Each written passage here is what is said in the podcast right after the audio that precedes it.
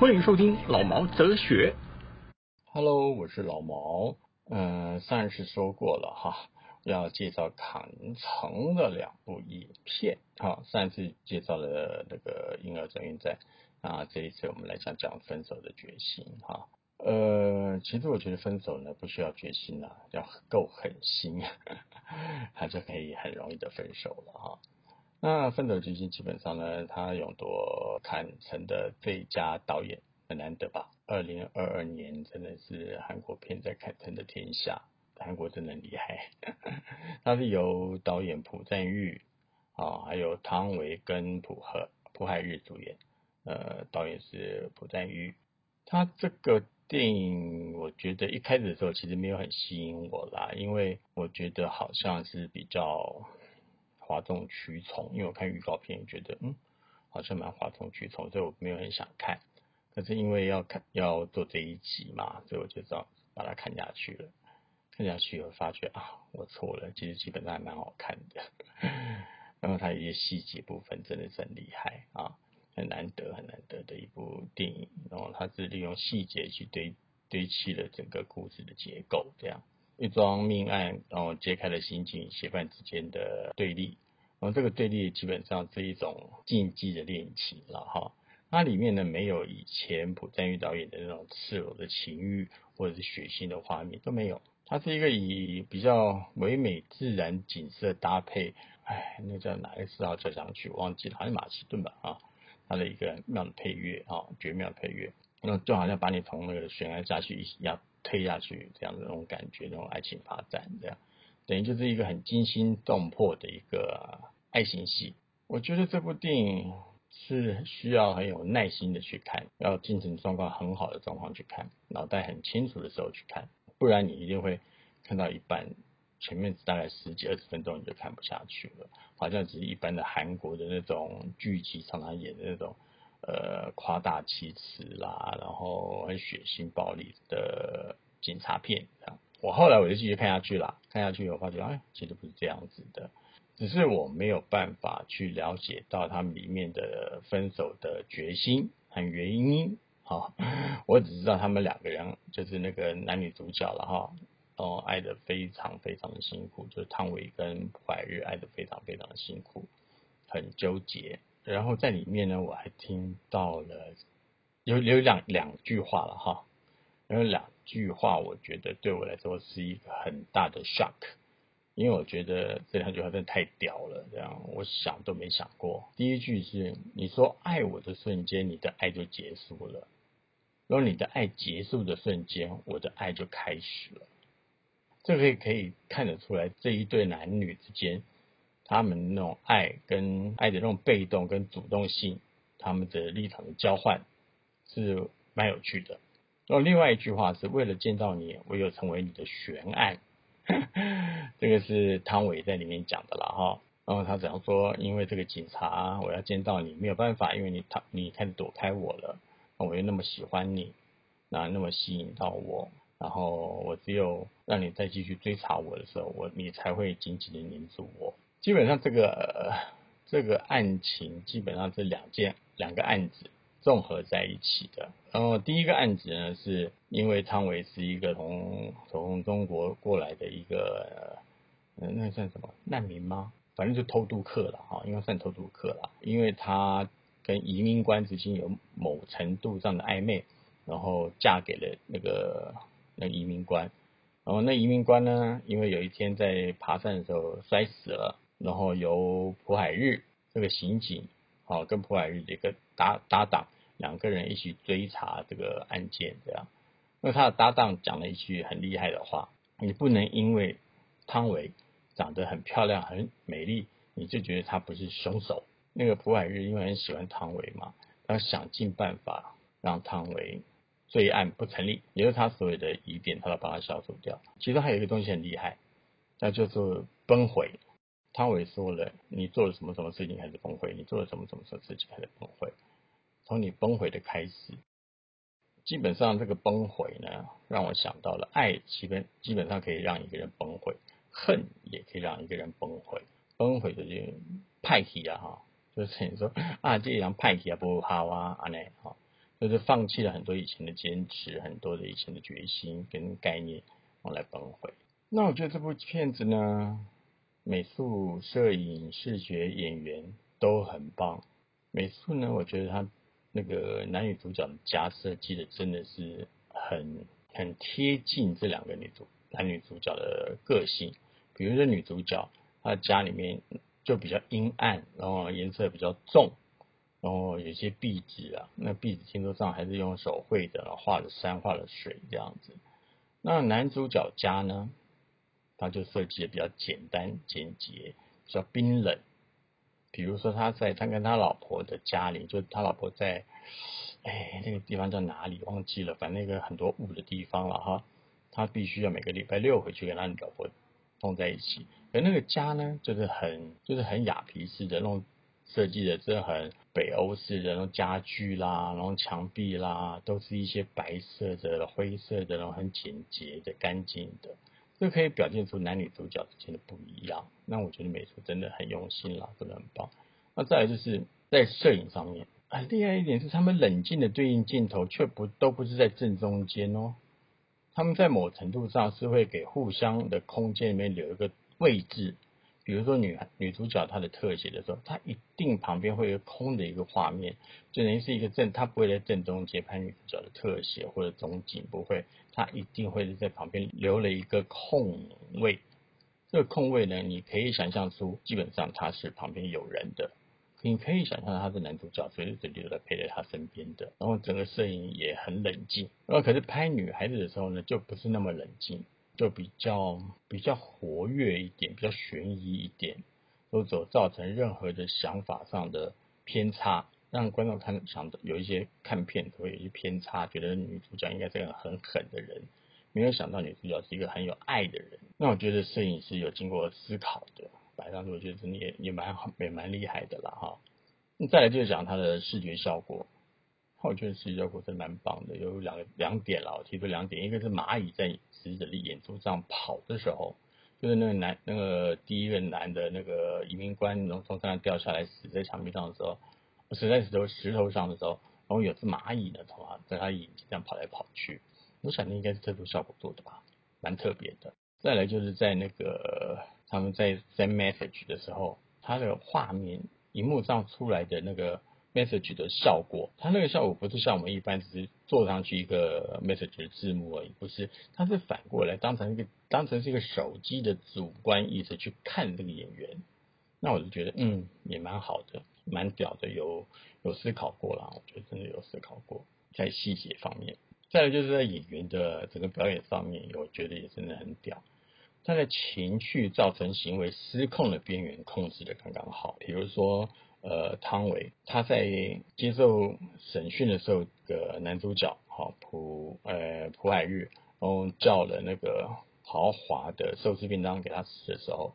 那种有一点点心动的感觉，基本上在汤唯的表现上是表现的很很到位的。然后再来就是他一些嘴角的牵动的笑容啦，然后在讲韩文的时候，跟拿那个翻译的呃 serious 翻译的时候。咄咄逼人的样子啦，我觉得都控制的刚刚好。然后在普战日的时候，他表现出来的行为失常的时候，那些细微的动作，我觉得是很到位。比如他听到了这女孩子又犯案了，去追查那种歇斯底里在崩毁的边缘，然后再加上他爱喜欢那女孩子，然后在那边监视女孩子一天，然后睡在车上，然后醒来之后碰到那个女的。然后那种一点点的那肢体动作都拿捏的刚刚好，他不会有因为崩溃而陷入歇斯底里，可是已经可以看得出来，他已经在崩溃的边缘造成的精神压力，这个我觉得这个男女主角也是蛮棒的了哈。当然，我们也要讲讲其他的那些演员也是蛮了不起的了哈。再来，我就是觉得整部片子所有的东西加在一块，那么棒的东西加在一块，就变成是什么呢？就变成这个导演控制的非常棒，他可以把一个简单的故事讲的那么的复杂，那么复杂之外又转为很深刻的简单的故事，这是比较难的一点了哈。我为什么会说把所有的重归起来哈？比如说我刚刚说了他的那个摄影很好啦，美术很好啦，视觉很好啦，演员的表现很好啦，这些，那么把这些综合起来呢，当然就变成导演很棒了。这就和我当初很喜欢《海上花》的侯侯孝贤导演的这部戏是一样，我也觉得侯孝贤那部《海上花》应该要拿到最佳导演，因为我觉得。他把所有的演员控制在一个场景里面演出的所有的东西是那么的流畅，那么的自然啊！那几场吃饭的戏，就连旁边那个倒茶倒酒的丫鬟跟盛饭的妈妈，那都演得非常棒，都有在戏里面。他不会因为这个主角在演戏，他们在旁边呆掉，都不会啊！这个是我觉得一个好的导演要注意的地方，注意在这边。要怎么样控制整个画面走出来的呈现跟所要表达的意思啊，很清楚的让大家知道，然后控制在你细枝末节的地方啊，那我觉得这就是一个好的导演啦。然后再来就我刚刚所讲的，这部这部电影一定要很有耐心的去看，不然如果你看到一半的话，或者看到前面开头就看不下去的话，我相信那代表你内心不够坚定，你也不想把对自己有所抗拒。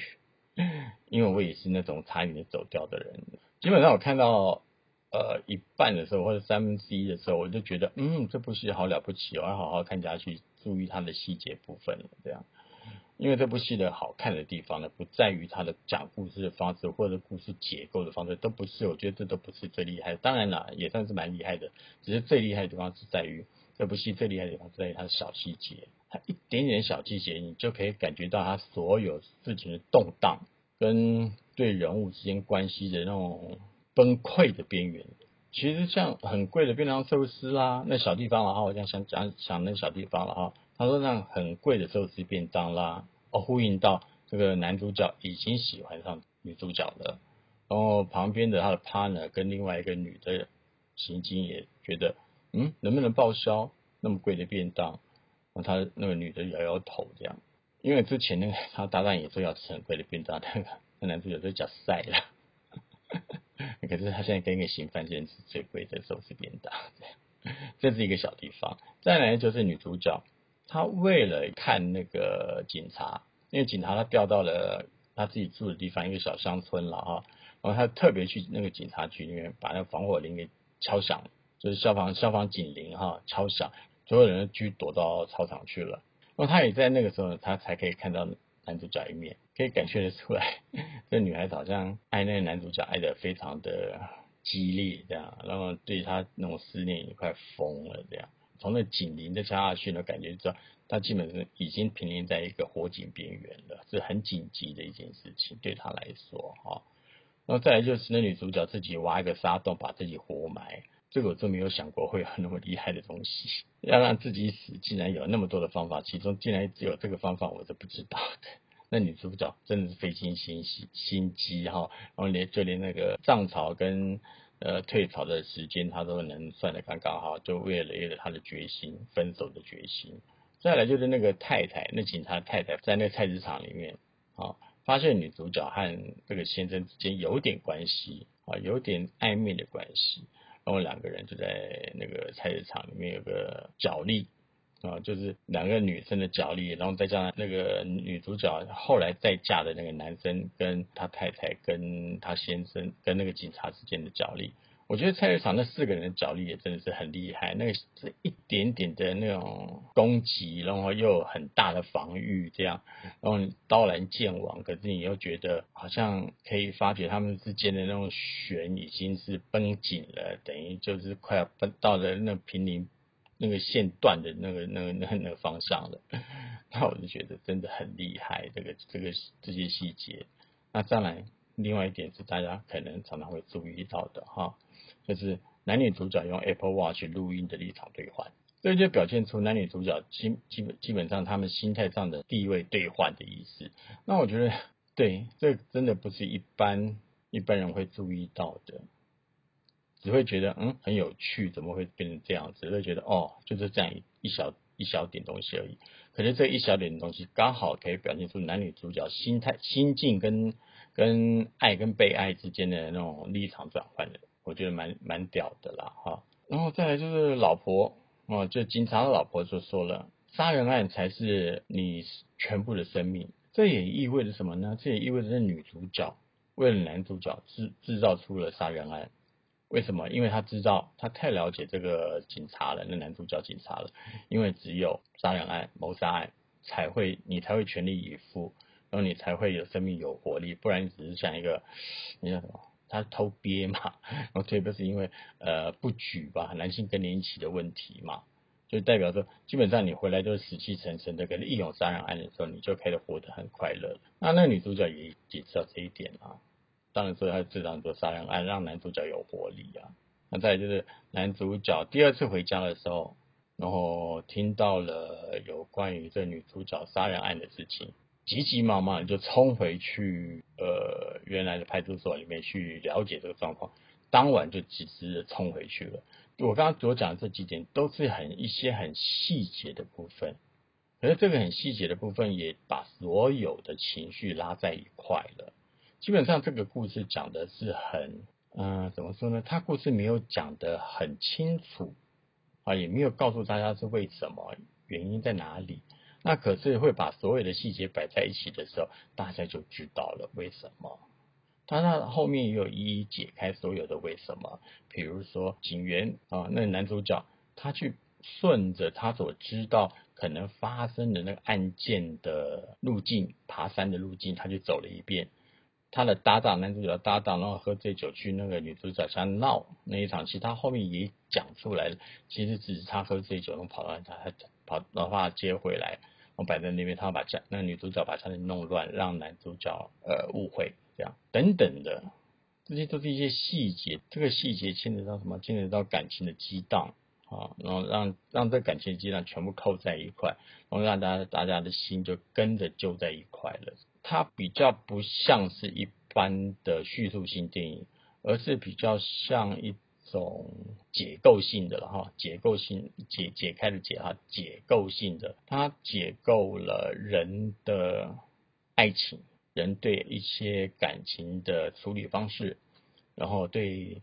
呃有婚姻的啊，比如说男主角跟女主角基本上都是结婚的人了哈，他们之间在婚姻的约束下。可是产生的情愫，他们又要压抑自己那种人性的那种冲突上，整个都在都在讲一个崩坏，有一种等于他在讲一个濒临呃崩溃的爱情边缘。其中有一场是那个女女主角汤唯约要那个朴海日，呃，一起到山上去，然后为了朴海日吃了一颗药，用嘴巴喂的了哈，吃了一颗药。可是那一场戏我看的时候，我就很惊心动魄。因为我觉得他是不是要吃了，要把他推到山崖下去？所以你就知道这整部戏的牵动，并不是在于男女主角怎么演，而在于导演给观众有怎么样的感受，怎么样去让观众一起陷入在那种惊心动魄里面，濒临边缘的崩坏之中。那我就觉得，怪不得他拿到了这看成最佳导演。台湾怎么办？还是那句话，大家帮帮忙，努努力。现在韩国的电影真的是进步很大啦。当然，你可以说他们因为康坎城，他需要在某程度上做很多的宣传，做很多的拉线，就好像以前我们肖雄平老师，他常常在各大影展之间穿梭一样。韩国电影基本上也有很多的这些人在中间，在各个影展之间穿梭，然后帮韩国电影推到另外一个地步。他们也很撒大钱，进步也很大。再加上他们自己的人也很，嗯，怎么说也很争气了。恭喜韩国喽！这一期就讲到这里吧。大家有空可以看看《分手的决心》，再来决定要不要当个恐怖情人。OK，好，拜拜，记得多内哦，拜。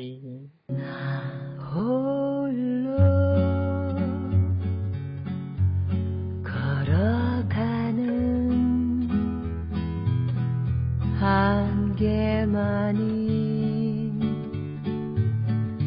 자욱한 이 거리.